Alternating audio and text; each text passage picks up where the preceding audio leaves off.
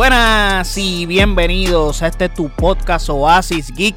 Te habla tu servidor José Allende y estamos en un episodio más donde le estaremos hablando de la lesión de CM Punk y lo destacable que ocurrió en el Monday Night Raw luego del Royal Rumble. Pero antes de hablar de todo eso, bien importante suscribirte al canal, se agradece un montón esa suscripción. También de igual forma darle like, comentar, darle a la campanita, que eso nos ayuda mucho. Eh, puedes pasar a nuestras redes sociales, PR, Facebook, X e Instagram. Y ir a nuestro website oasisxpr.com en donde están todos nuestros episodios y todas las plataformas donde habita este podcast. Ahora bien, ya estamos en Road to WrestleMania. Eh, sabemos que el sábado fue el Royal Rumble y el domingo en la noche se comenzó a rumorar que luego de Royal Rumble de una posible lesión de 100 Punk durante la lucha de Royal Rumble y ya eso comenzó a ser un rumor que llegó a tener reportes de insider que confirmaba la misma y un panorama aún más grave que el de una simple lesión, como lo de una posible pérdida de CM Punk perdiéndose el WrestleMania 40. Ahora, eso comenzó a preocupar a mucha gente, incluyéndome. Comenzaron a decir que fue a raíz de una movida que él tuvo con Drew McIntyre. En teoría, vamos a poner que Drew fue el que lo lesionó, pero realmente no, pero fue con una movida que de una llave que le hizo Drew. Luego dijeron que fue el momento exacto en que Drew le hace esta movida de una especie de DT que él le hace. Luego comencé a repasar el Royal Rumble, me dio con verificar, dije, déjame ver el Royal Rumble. Y, voy a verificar bien qué pasó con CM Punk y verlo con más detenimiento. Y sí, se ven efectos que después de esa movida específica que mencionaron, Cien se fue a una esquina y los árbitros se le eh, acercaron y hablaron con él y se veía lastimado, pero luego Cien siguió luchando y, siguió haciendo cosas con los brazos, esforzando el brazo, etcétera. Y dije, pues Taguchi, la lesión no parece ser algo grave, maybe sí se lesionó, pero no fue algo tan grave. Pero ¿qué pasa? Antes de Raw sale un reporte diciendo que Cien Punk eh, puede ser que se tenga que operar y necesite de 4 a 6 meses de recuperación. Y leer eso a mí personalmente me devastó. O sea, de camino a WrestleMania, porque sabemos que todos deseábamos y lo que estaba más o menos planchado y los planes de WWE era ver una lucha entre Seth Rollins y CM Punk y darle ese famoso main event a CM Punk que él tanto ha anhelado. Pero nada, vamos al mambo porque el mismo show de Monday Night Raw comenzó de esa forma. Antes de comenzar el Raw ya habían anunciado en redes sociales que la primera hora del show iba a ser sin anuncios comerciales. So, eso significaba que el primer segmento se venía heavy. Porque primera hora sin anuncios, pues está bueno. El Raw comenzó con Pat McAfee entrando y Michael Cole anunciando que Pat McAfee iba a ser su compañero por lo menos el resto del Road to WrestleMania. So, está interesante eso. Y de ahí pasamos a la entrada de Cien en ring. Que Cien entra con un cabestrillo por el brazo lastimado. Y de una promo hablando de que estuvo cerca de ganar el Royal Rumble. Y de ser main en WrestleMania. Cumplir ese sueño. Luego felicita a Cody Rhodes. Y que espera que termine su historia en Filadelfia en WrestleMania 40. Luego habla de que nunca ha creído en la suerte, pero se siente desafortunado en este momento. Y de ahí dice sobre el desgarro del tríceps derecho que tiene y que podría luchar en Elimination Chamber para conseguir tener un puesto en el main event de WrestleMania, pero que eso no se va a poder porque la recuperación va a tomar tiempo. Y luego viene para mí lo que es la parte más Phil Brooks que de CM Punk que vimos en este segmento, porque esa fue la persona que vimos, la su lado humano, no su personaje. Que él habla y está casi llorando. Él dice que no se sientan mal por él, que hay gente que está en peores condiciones o peores situaciones que él. Y por ejemplo, habla de un chamaco que conoce que tiene cáncer y que mientras coge quimioterapia, ese chamaco siempre tiene buena cara y una sonrisa. Y habla de perseguir tus sueños e intentarlo siempre y da el ejemplo de cuando él fue a pelear en UFC, él dice que lució horrible, que fue un fracaso, pero que lo hizo y lo intentó porque era un sueño para él y que él quería hacer y algo que quería alcanzar y lo intentó y lo hizo. Y que el año que viene vendrá con todo para hacer main event en WrestleMania y terminar su historia. Y de ahí que cuando está agradeciéndolo a los fanáticos, pasa que aparece Drew McIntyre, que se había dudas de que él ya se había cambiado a rudo y había, se había convertido en un heel. Se confirmó en este segmento. O sea, y lo hace de la mejor manera posible. Ya Drew no es un, una persona en el medio o neutral. Ya Drew es heel full. O sea, con un cambio by the way precioso. 20 de 10 a ese cambio de heel. O sea, Drew está matando en las promos, déjenme decirle, hace tiempo y semana tras semana va a buen pace. Y en esta promo lo demuestra cuando habla de lo devastado que estaba cuando perdió el Royal Rumble y fue eliminado por CM Punk, que no pudo ni dormir por la eliminación de CM Punk. Pero que al otro día, cuando comenzó a escuchar los rumores de la posible lesión de CM Punk, durmió como bebé esa noche y que él no es una persona creyente, pero que él oró para que eso pasara. Y luego Punk le dice, yo voy a regresar y voy a ir al main event de WrestleMania, pero antes tú vas primero en mi bucket list porque tengo que desquitarme y se atacan, Drew lo ataca en el brazo de CM Punk, luego viene eh, Sami Zayn a salvar a CM Punk y que más tarde iban a pelear entre Drew McIntyre y Sami Zayn en el main event. Ahora, luego de este segmento, que para mí, mi opinión es que Drew McIntyre la rompió, vemos a George Day que estaban en backstage viendo lo que ocurría en el ring y hablan de que Drew ya no es problema para ellos, etcétera. Y Ria habla de que Bailey no debería elegirla como su retadora en WrestleMania, etcétera. Como que vamos a poner esto en orden, vamos a, a ganar esta lucha que tenemos los campeones en pareja contra DIY, que es lo que ocurre luego. Una lucha muy buena, para mí la mejor de la noche, ya que una, no habían cortes comerciales porque pertenecía a la primera hora donde no habían cortes comerciales, o tremenda lucha se pudo apreciar muy bien y se, y se pudo pasar bien viendo esa lucha. Y vimos a Josh Mendez reteniendo y luego entra Dominic y JD a celebrar con Damian Priest y Finn Balor la victoria de haber retenido los campeonatos en pareja. Y Damian Priest invita a R-Truth a que entre al ring. Entonces, él mismo entra y asustado no se atreve a subir al ring por lo que ocurrido en Royal Rumble de que Damian Priest entró y atacó a R-Truth y lo eliminó. Damian le dice que no lo va a atacar, que tranquilo. Y lo gracioso de R-Truth es que él entra y le dice a Damian no te preocupes por tus ganancias que las he invertido en criptomonedas. Y Damian, y él le dice a Damian como que es su hermano mayor, dice que Finn Balor es el tío raro. Eh, y Damian le dice que Judgment Day es una familia. Y que Arthur no es parte de ella. Y que le cae bien, pero no lo va a atacar. Y entonces de ahí pasamos a que JD ataca a Arthur. Y luego de mí se entra a salvarlo, pero no pudo hacer nada por la superioridad numérica. Y esto pinta para hacer una rivalidad entre Judgment Day y The Awesome Truth, que son de Miss y Art Truth. Y puede ser que esto conlleve una lucha por los campeonatos en pareja e inclusive Awesome Truth ganando los campeonatos en pareja. Hay que ver para que entonces de esa forma sea como único eh, los títulos en pareja vayan a cambiar y llegar a, a otros tipos de parejas. Porque viendo cómo ocurren las cosas entre Damian y Finn Balor, mano, que están en cruz control cada vez que luchan, una lucha en pareja, se ve casi imposible que pierdan los títulos en pareja. Tiene que pasar algo súper brutal o extraordinario, una intervención o algo así para que ellos entonces pierdan los títulos en pareja. Ahora, luego de eso, vemos al segmento de Cody Rhodes donde entra, es presentado como el ganador de Royal Rumble 2023-2024 y es recibido de una manera espectacular por la gente, mejor que cuando ganó el mismo Royal Rumble porque le pegaron a gritar Cody, Cody, luego You deserve como que tú te lo mereces.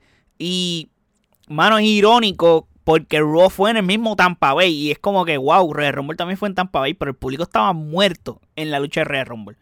Para mí que gastaron las energías en la lucha de Roman Reigns, no sé, pero el público estaba sosísimo. Yo lo mencioné en el podcast donde hablo de Red Rumble y se ve la diferencia. Y Cody le pide el favor a la ring announcement a Samantha Irving, que lo hace espectacular, que si puede darle el honor de decir una vez más que es el ganador de Real Rumble 2023-2024. O sea, ha ganado Real Rumble dos veces. Y esto se puede tomar de mala manera por muchos, por el hecho de que los que suelen hacer este tipo de gestos de, ah, repite esto, son los que son heels. Y lo que pasa es que el, el, contexto de cómo lo hace Cody Rhodes lo hace con respeto. Samantha se ríe como que claro que sí. Yo lo voy a hacer con gusto porque se nota la diferencia. Contexto. Pero entiendo el hecho de que si tú lo miras a seca, lo que hizo no se ve de un personaje que es face. Y esa es la diferencia. Pero puedo entender si la gente se enoja o no. A mí, pues, ah, me pareció normal. No, no tengo issues con eso. Como que es un detalle estúpido. Pero Cody lo hace con mucho respeto a, Samantha Irving y ella lo anuncia eh, con mucho gusto aparte y es una dura anunciándolo y es creo que de las ring announcements más mainstream que ha habido en la historia de la WWE definitivamente.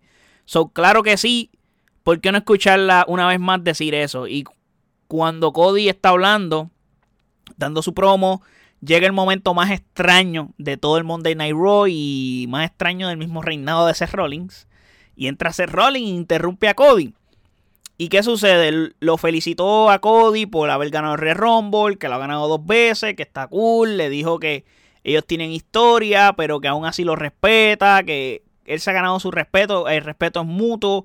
Han estado juntos todo el año en todas las luchas, luchando. Se dieron la mano de, de respeto y hasta ahí todo Gucci. Perfecto. Muchas flores para Cody, etcétera. Lo raro y lo extraño fue cuando Seth le dice a Cody, si tú piensas, o sea, si tú peleas con Roman Reigns en WrestleMania 40, cometes un error. Y le pide que lo rete a él, o sea, fight with me. Y tú como que, wow, eh, ¿qué pasó aquí? ¿What? ¿Qué hace, qué hace freaking Seth Rollins? ¿Qué campeón le pide que lo reten. Es, es inentendible. Nunca en la historia de, desde que se hace esto de ganar el Rumble y tener que elegir a tu, tu campeón a quien tú quieres retar. Nunca el campeón lo elige. Siempre es el, que, el retador el que elige qué campeonato quieres retar. Y es como que el downgrade que hace ese Rolling o ese Rolling se rebaja para pedirle el favor a Cody Rhodes de que lo rete a él. Es como que esto no hace ni sentido, se supone que es al revés.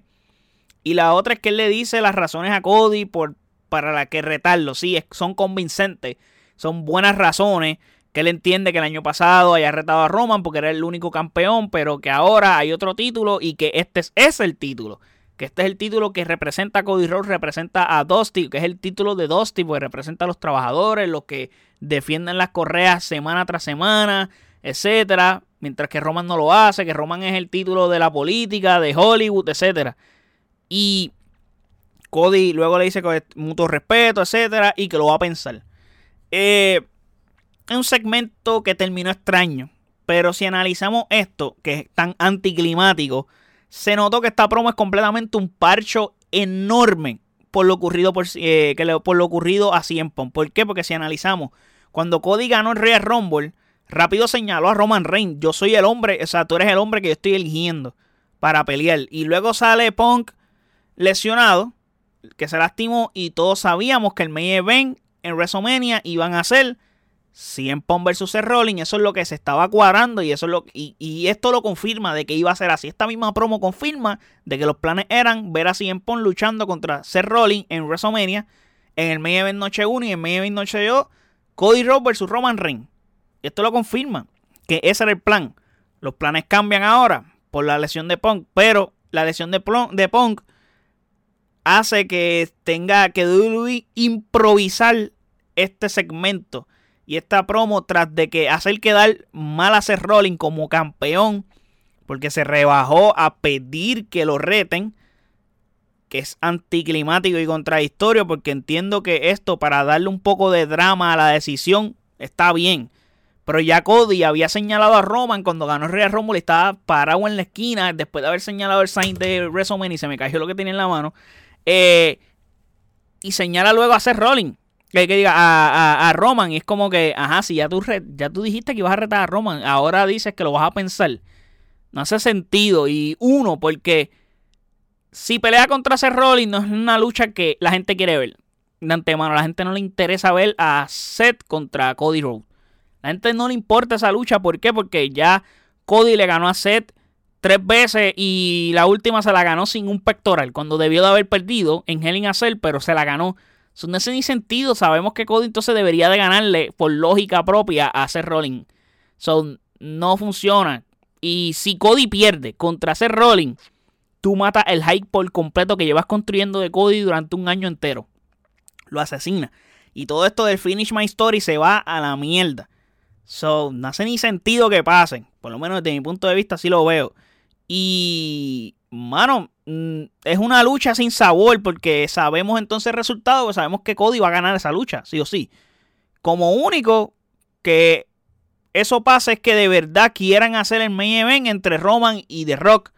Que esa puede ser la razón por la que entonces ahí los, cambia, los planes cambien, qué sé yo, pero no creo que la situación con The Rock sea...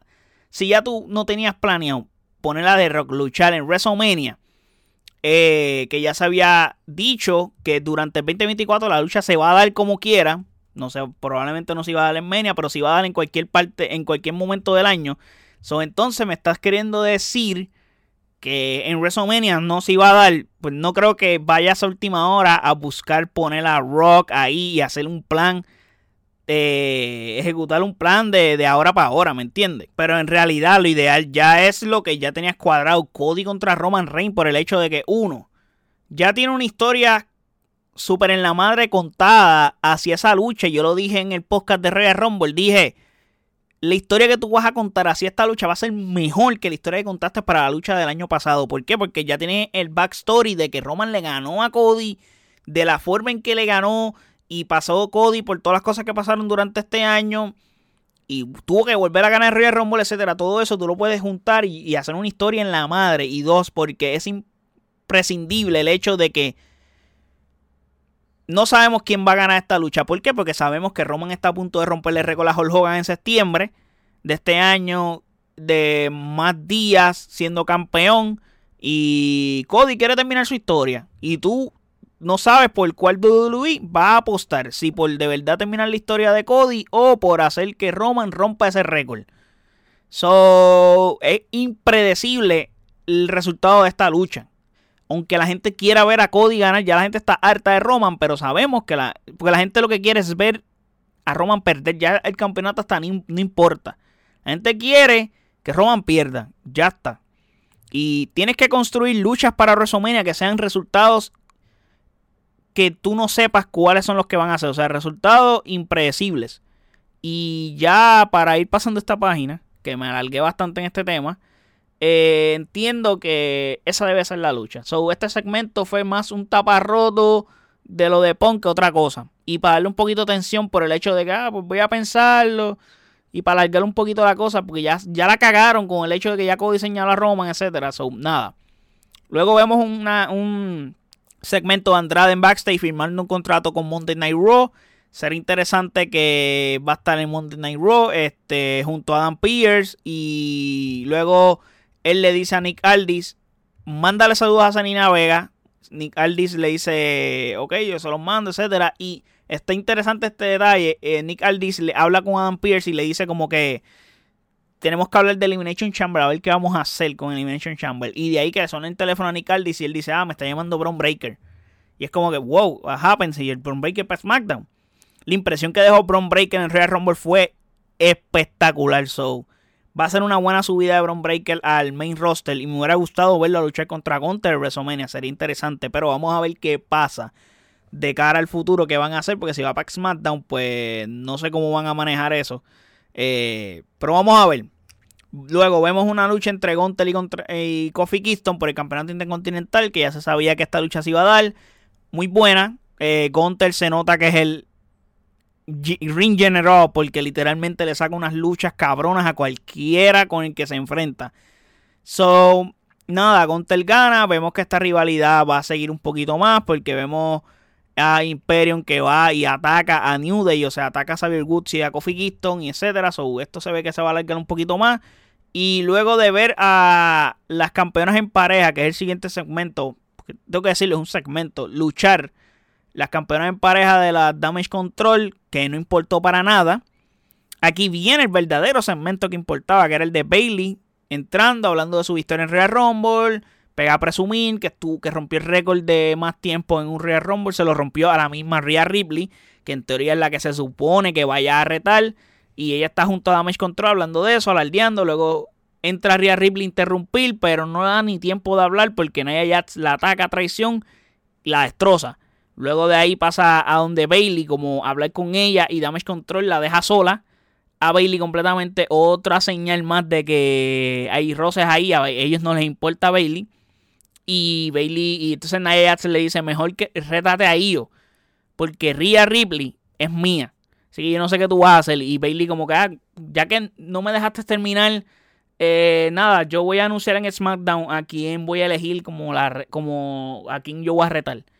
Y ahí termina el segmento. Y cool. Y para cerrar Raw, vemos la lucha entre Sami Zayn y Drew McIntyre.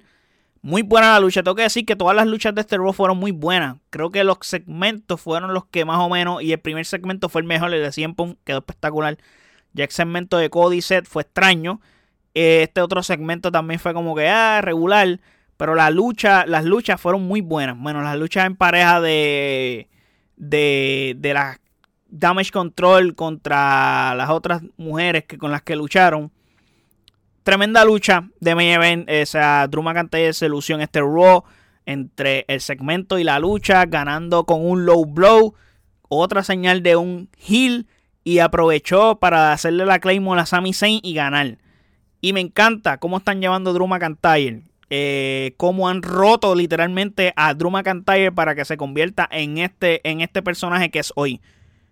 Para mí eso ha sido fantástico lo que están haciendo con Drew McIntyre. Creo que demasiado orgánico y lo han ido llevando poquito a poquito, poquito a poquito. Y les, McIntyre está siendo protagonista bajo el radar.